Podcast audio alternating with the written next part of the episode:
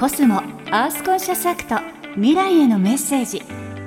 心も満タンにコスモがお送りします。今の地球環境について思うこと。環境問題の解決に向けて行っている取り組み。地球の未来のために考えていることを紹介する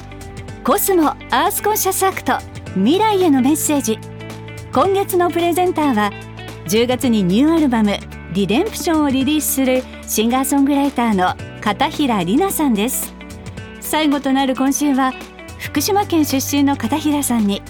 地球の未来のために考えていることを伺いました。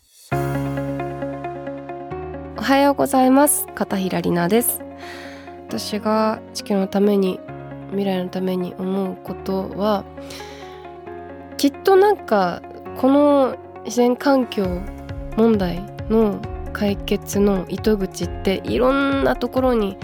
あると思うんですけどもしかしたら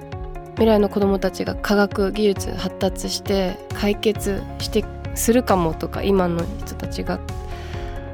でも私が思うのは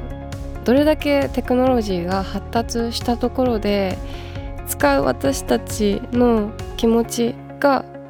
悪い方に行ってしまったらそれもまた悪循環につながってしまうと思うのでまずは今あること目の前のものに感謝するだとか地球に対する愛周りの人に対する愛を育てていくことも大事かなと思います。社内の空気感もそうだと思うんですけど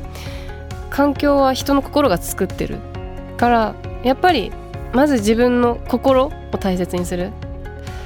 ときっとみんなふるさとがあると思うのでふるさとの景色を思い浮かべながらそんな大切なものを大切に守っていけるように思いを馳せながら過ごしてもらえたらいいのかなって思います。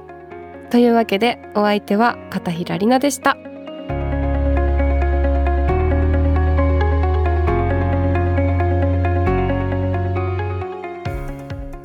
コスモアースコンシャスアクト。未来へのメッセージ心も満タンにコスモがお送りしました。